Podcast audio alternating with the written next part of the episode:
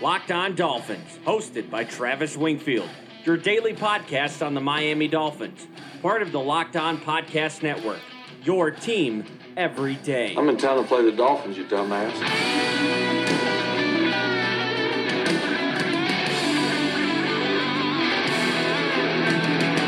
What's up, Dolphins, and welcome into the Monday, February the 18th edition of the Locked On Dolphins podcast. I am your host, Travis Wingfield, and as always, I am here to bring you your daily dose of Miami Dolphins football. And on today's show, the coaching staff pressers, another big profile addition to the front office, the schematics of Chad O'Shea's offense, and a breakdown of Miami's two weekend acquisitions on the field. We've got a busy, busy Sunday slash Monday show for you guys. Let's go ahead and fly through the housekeeping really quickly. If you have not subscribed to the podcast or left us a rating and review on Apple Podcasts, Stitcher, TuneIn, wherever you get your podcast from, go ahead and do that for us. Give me a follow on Twitter at Wingfield NFL. Getting closer and closer to 10,000 follows. That's the goal before the season starts. Also, the show at Locked On Fins. And check out LockedOnDolphins.com. You guys will not find more better content than what we did this weekend or every single day on LockedOnDolphins.com. We have news writers on staff, so your news, your analysis, your video breakdowns, everything about this Miami Dolphins team, LockedOnDolphins.com is seriously your number one go-to source, just as this podcast and the Locked On Podcast Network is the number one go-to source for your daily dose of your favorite sports teams. As we're about two months away from draft day, check out the Locked On NFL Draft and Draft Dudes podcast, both part of the Locked On Podcast Network. Let's go ahead and move things along here because we have a lot of content to get to on a busy, busy weekend down in Davie, Florida. That's another Miami. Up first on the docket today, the Dolphins add another huge profile name to the front office. They add two more championship rings via Reggie McKenzie, a new senior personnel assistant on the staff. He was responsible for drafting Khalil Mack, Amari Cooper, and Derek Carr with the Oakland Raiders as the GM. And though just one of those guys remains on the Oakland roster and is probably the worst of the three, it just provides the the sample size for big changes for what previous regimes did there in Oakland. Because if you want to criticize Reggie McKenzie for Oakland's lack of success, it's also important to discuss the circumstances that surrounded him there down in the Bay Area. I mean, he took over for an antiquated, out of touch roster builder before him, rest in peace, obviously. Then he was railroaded by Jon Gruden this year, but McKenzie was the one that orchestrated the organization's one good season, really, because they've been way worse than the Dolphins for the last two decades. They're one good season in the last two decades in 2016 when they went 12 and 4. That was McKenzie's roster that he had built. And the fact is that he was a general manager candidate in the NFL this offseason. And the fact that the Dolphins are able to obtain him in a senior personnel assistant role. I mean, there are some heavy, heavy hitters in this front office as far as NFL respectability and credibility goes. And this is probably something you need to dance around in today's climate. I didn't want to tweet it out because it could be misconstrued that way, but I think it's worth noting the minority influence in this Dolphins front office and their propensity and willingness to kind of buck the trend of the quote unquote old boys club that has been perpetuating these stereotypes in the NFL, whether it's on the coaching staff or in front office positions. And the Dolphins are going the opposite direction. They're attracting some big, big names who, regardless of their skin color, have been great at their jobs in the past. I just think that it's more it's more inviting to the minority candidate right now in Miami, and I think that's a great place to be, both from a talent acquisition point, but also on just the human decency scale as far as being an organization that is really trying to be on the right side of history with things. And I really, really commend the Dolphins for that. So while Miami is bolstering the decision makers as they embark on this rebuild coming up, the roster overturn has already begun as well. The Dolphins signed two players on Friday who, let's be honest about it, about what they are. They are camp invites, OTA invites, training camp invites, expecting them to make a significant impact.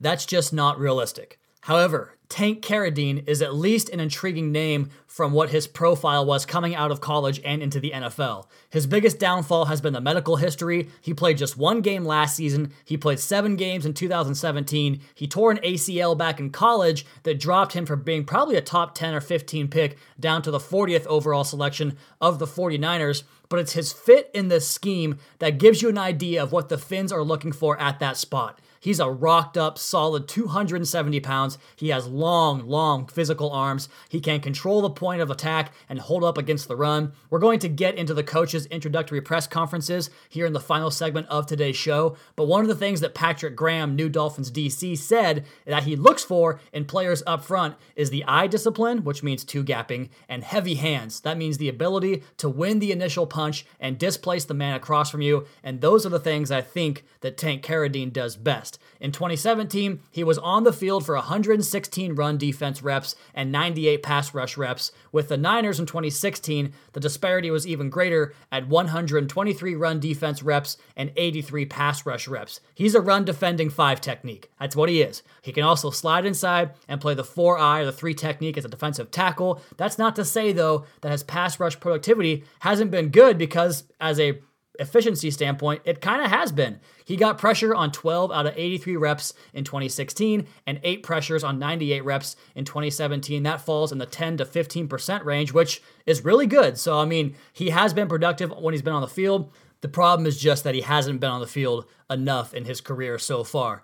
And going back to what Patrick Graham said in his availability was he talked about how they want to win on first down and allow the pass rushers to get after the quarterback for two downs to pass rush on those two downs. And that's another thing that Carradine offers, the ability to win on first down and get the sub package guys out onto the field. If he can just stay healthy, he's going to be one of the base defensive ends in this defense, maybe rotational, maybe a starter, but probably a 50% snap type of guy that gets you plenty of work and gets you into those pass rushing downs. Now, the other signing was a much lesser known Jomal Wiltz, the Iowa State product from 2017, undrafted to the Philadelphia Eagles. And two interesting notes on Wiltz before we turn the page to the offensive breakdown in segment number two is number one, he worked under Patriots cornerback coach Josh Boyer, and Boyer is now in Miami. We all know that. And he's also well known for his work with undrafted free agents like Malcolm Butler and like J.C. Jackson last year in New England. And bringing Wiltz in had to have been a hand picked decision by Josh Boyer to maybe make him their next project at the position.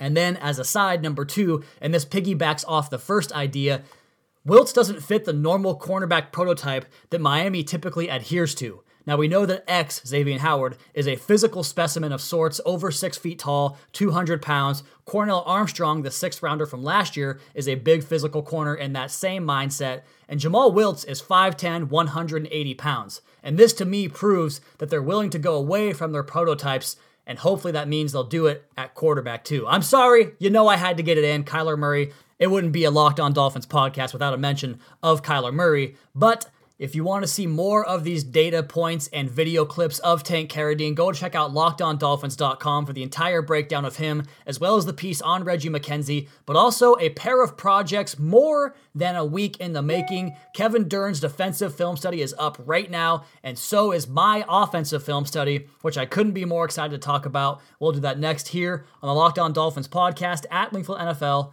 at Locked On Fins.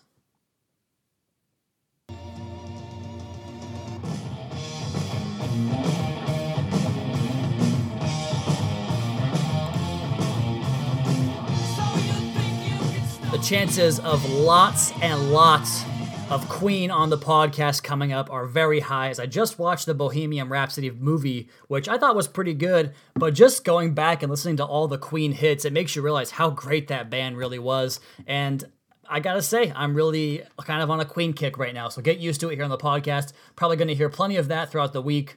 But now I want to jump into something that I've been working on for a couple of weeks now. I've been doing the State of the Roster series, which will continue tomorrow with the linebackers here on the Locked On Dolphins podcast, part of the Locked On Podcast Network. But my side project, my general overlapping theme project has been studying this Patriots offense from last year and what we might be able to expect from Chad O'Shea coming down to Miami with this offense. And we all know the Erhardt and Perkins scheme is what they're going to bring, but what exactly does that mean?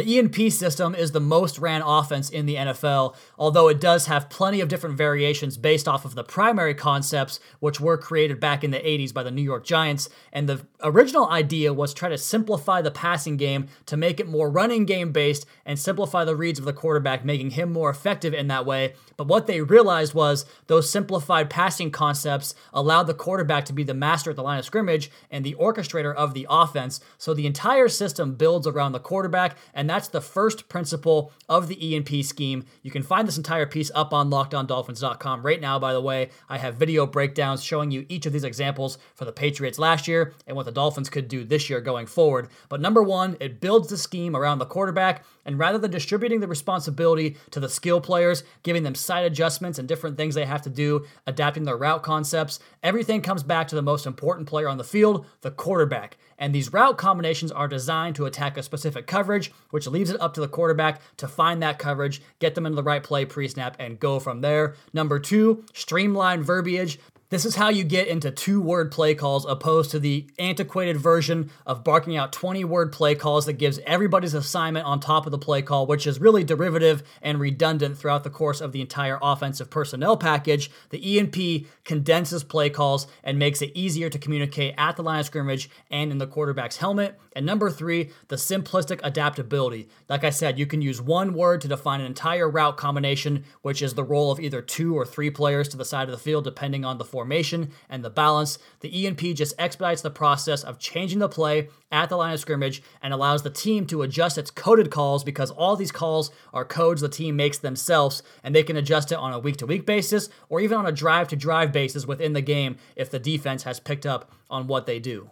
And while this does make the quarterback the focal point of the offense, that doesn't mean the running game takes a back seat because frankly the running game is just as important in the E&P scheme as the passing game is. And a reason for that is because the fluidity of the communication allows the quarterback to come to the line of scrimmage with multiple play calls in his back pocket usually four of them and the route combinations stay the same based upon motions or pre-snap shifts. And the running plays he has available are designed to attack a lighter box if the defense wants to back off. And there's a great example of the Patriots doing that in the Super Bowl against the Los Angeles Rams, and you go into this running game, what the Patriots have been able to do as far as making their whole better than the sum of its own parts. They'll find situations where they can run the ball where typically you would think that's going to be a passing down. And I put some examples up on the site on lockedondolphins.com of the Patriots converting short yardage runs at third and four, but also a third and 11 situation just based on what they see with the defense pre snap in the shifting and motioning. And Brady can make a check and has the autonomy to make that call and to run the ball for a first down. So the running game, very, very important, keeps them on track, on schedule, ahead of the chains.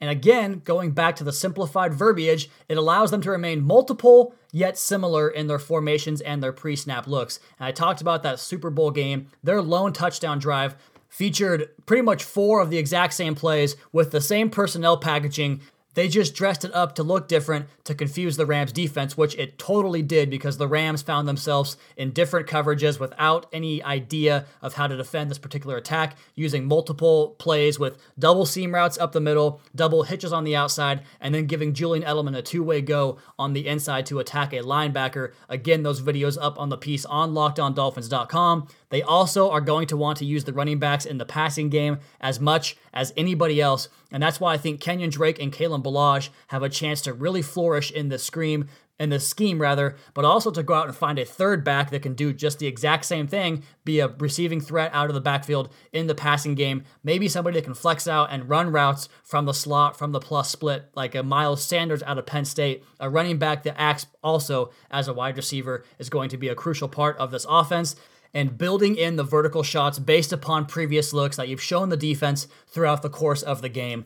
And a good example to describe this is think about a two tight end package with two tight ends lined up to the strong side of the formation, and you run the ball that direction, and you bring one of the tight ends back across the formation, which constitutes a split zone run, and you have that tight end clean up the backside with a block to basically create that space for the running back to pick his lane. But then you run that a couple times, and then you can sneak that tight end away from that block into the flat, and you can boot the quarterback and throw the ball to him. That's kind of the idea here. The Patriots offense does that with the vertical shots down the field. There's a great clip of the Super Bowl two years ago with Chris Hogan where they set the play up to basically give Hogan a one on one. They fake the in cut, which is the route they ran all game long against this look. He fakes the in cut, takes off upfield, and hits him for a 60 yard pass completion. There's another example in this video up on lockedondolphins.com where Kenny Stills from a split formation to the boundary, runs an out route. The cornerback takes the cheese and bites on it. He whips that route up the sideline for a touchdown. That was back in the 2016 game, Dolphins at Patriots. So, kind of the same idea. You show the defense one thing over and over again, and then you can attack them deep based upon their own tendencies. It's all about tendency breaking and taking advantage of what the defense sees and what the defense is lacking on their side of things. And then, of course, those pesky slot receivers, the way the Patriots used Julian Edelman in that spot, Danny Amendola previously. Albert Wilson and Jakeem Grant have a great chance to make a lot of big plays in this offense and make plays after the catch. They'll design things to get them open, whether it's on the boundary, across the middle. It's all about getting off that release cleanly and then making a play. I think both of those guys can do that role exceptionally well. Again, this entire thing is up on lockedondolphins.com. So if you guys want to see a better video breakdown of it, you can check that out. But I'll end it with this final word right here. The success of this offense falls on the shoulders of the quarterback. So the Dolphins are going to have to identify a sharp, accurate quarterback to execute execute this scheme rather. And if they can find that guy, it allows them to be adaptable to other players to fit the other players' skill sets and have this offense really, really take off. But I think what they're going to really prioritize is Chad O'Shea and Brian Flores finding their quarterback they want to have run this scheme because everything else is irrelevant until they find that. Okay, we've also got Kevin Dern's inside the film room, Dolphins' new defensive scheme up on lockedondolphins.com. You guys can check both those out in conjunction, whether it's Sunday night, watching some HBO, Monday morning at work, a little bit slow. Check out lockedondolphins.com. We have everything for you guys up there. And speaking of that, next on the podcast here, we're going to talk about my piece up on LOD.com, the takeaways from the coaching staff's first media availability, as everybody on staff, besides Brian Flores, spoke to the media on Friday. We'll cover all that next on the Locked On Dolphins podcast at Wingfield NFL at Locked On Fins.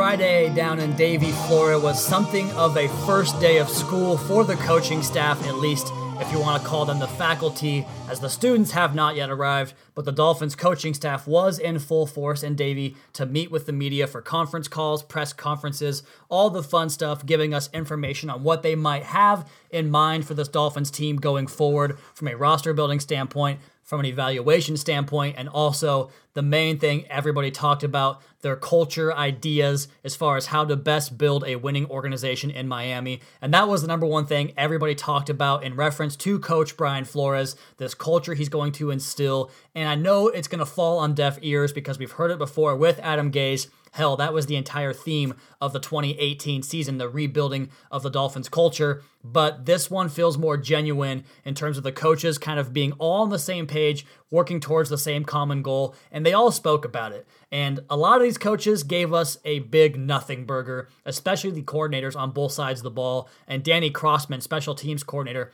nothing in his entire media availability was was enticing by any stretch of the imagination. Jim Caldwell was kind of the same way, the Dolphins' assistant head coach. Brian Flores already spoke to the media, so he was not included in this. But Chad O'Shea was up first, and he talked about kind of some of the things that they might look for in a quarterback or the vision for his offense. And he just talked about having a foundation and core beliefs, but the key is to do what your players do well. And we talk about being multiple. That's something that's going to be you're going to hear that phrase throughout every one of these coaches' pressers being multiple and being able to do multiple things on the offense and on the defense. As far as the traits he wants at a quarterback, he referenced intangibles, leadership, and work ethic because you can mold your offense around the physical traits. But as long as you have those three things, at least this is what I take from it, as long as you have those three things, he can work with you as a player and as a quarterback. So that was very impressive to hear. Defensive coordinator Patrick Graham talked about the fact that he wants guys to be multiple. Again,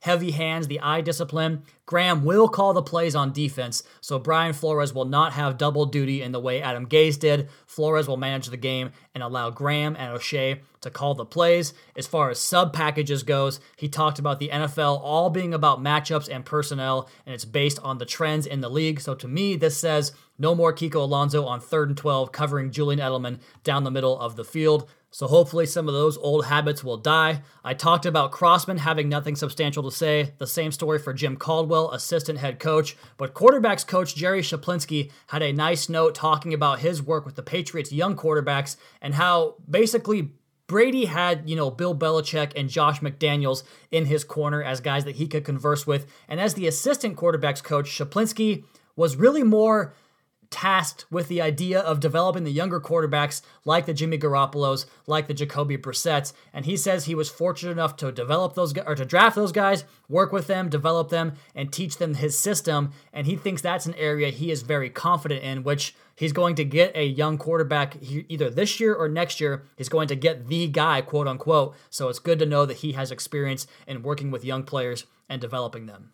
Schuplinski was also asked about his traits at the quarterback position. He again said, I don't want to pigeonhole myself into one thing, and that goes for the team and the position, but we are looking for tough, smart, and dependable guys that can handle a lot of thing, a lot of things. You want a guy that can play under pressure and perform well under pressure. And then they also asked about the needs of a mobile a mobile quarterback in the NFL. He says, quote, I don't have a feeling one way or the other. You need a guy that can function well in your scheme, pocket passer, or a guy that can that can break the pocket. Either way is fine with me. So, again, the same theme finding guys that are talented and molding your scheme around what they do well.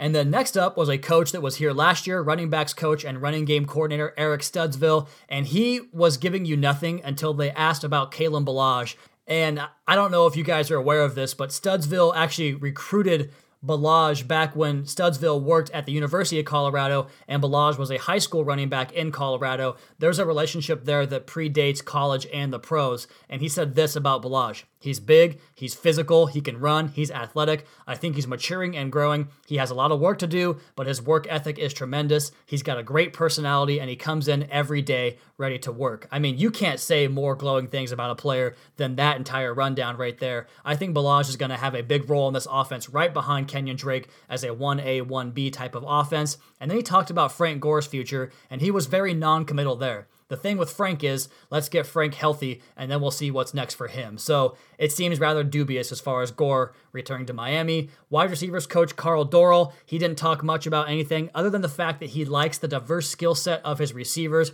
whether he's got a six foot two guy or guys under five feet. They're all explosive and a dynamic group that he's excited to get a chance to help them and work with them. Offensive line coach Pat Flaherty had maybe the most enticing comment of the entire day. Talked about how they want to retain Ja'Wuan James for the continuity and how good of a football player he is.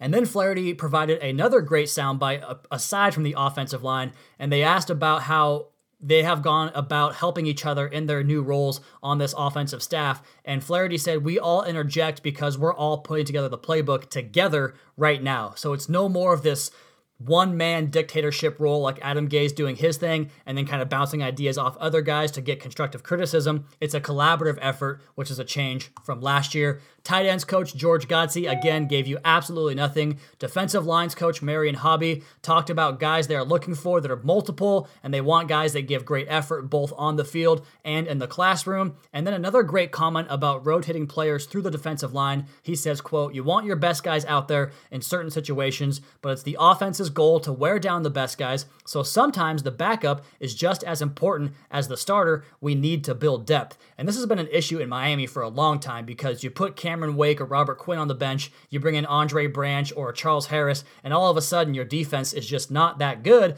because your best players are on the bench. And that's what offenses want to do. They want to attack you and wear those guys down and get the rotational guys in there. And then you can have your success that way because Cameron Wake's not breathing down your neck anymore. So finding depth on the defensive line is going to be a key. Linebackers coach Rob Leonard had some great sound bites as well. They asked him about Raekwon McMillan. He said that Raekwon is a physical, tough guy and he can run and hit. And one of the themes of playing linebacker in today's NFL is the ability to run, hit, and cover. Raekwon does not do that particularly well, we know that, but he is getting close to being an elite run defender, working downhill, identifying his run fits, and being physical at the point of attack. Very excited to see what Raekwon McMillan can do in this new defense. New cornerbacks coach Josh Boyer, we talked about him previously. He is definitely from the Patriots past because he gave you nothing in his about 1,000 words of a transcript. Nothing at all in there. Very impressive in that right. And lastly, safeties coach Tony Oden talking about Minkah Fitzpatrick and how he has so much to learn. But the good news about Fitzpatrick is he's more than willing to do it. He was praising Minkah Fitzpatrick in this presser, and you can understand why he would. Fitzpatrick obviously going to be the linchpin of this defense as the Dolphins move forward. So, again, plenty of surface level interaction, some quality telling nuggets in this bit. Nonetheless, the vision and the philosophies all aligned, the culture being a team first mentality. All of these thoughts are perpetuated throughout the entire staff. So, I think in that way, Flores has assembled a quality, credible staff around him that can help not only their own careers, but better the careers of everybody else around them. I think we're on the right path with the coaching staff and with the front office. Who knows? We'll see if it all works out, but at least they're all aligned in their vision, which really hasn't been the case here in the past. All right, that is going to do it for this busy Monday edition, early release Sunday edition of the Locked On Dolphins podcast. Once again, you guys can find all this written content up on lockedondolphins.com, including Kevin Dern's defensive breakdown as he charted plenty of Patriots defensive looks last year and talked about scheme fits and what positions we can look to address in the upcoming free agency and the draft. And as always, if you guys have a smart speaker, you can tell your smart speaker to play Locked On Dolphins podcast and get it pulled up instantly. Also, please be sure to subscribe to the podcast on Apple Podcasts. Leave us a rating, leave us a review. Check out the other Locked On Sports family of podcasts for all your local and national coverage of your favorite teams. Follow me on Twitter at Wingfield NFL. Follow the show at Locked On Fins. Keep up to date on our Daily Dolphins blog over at lockedondolphins.com. You guys have a great rest of your night. We'll talk to you again tomorrow for another edition of the Locked On Dolphins podcast, your daily dose for Miami Dolphins football.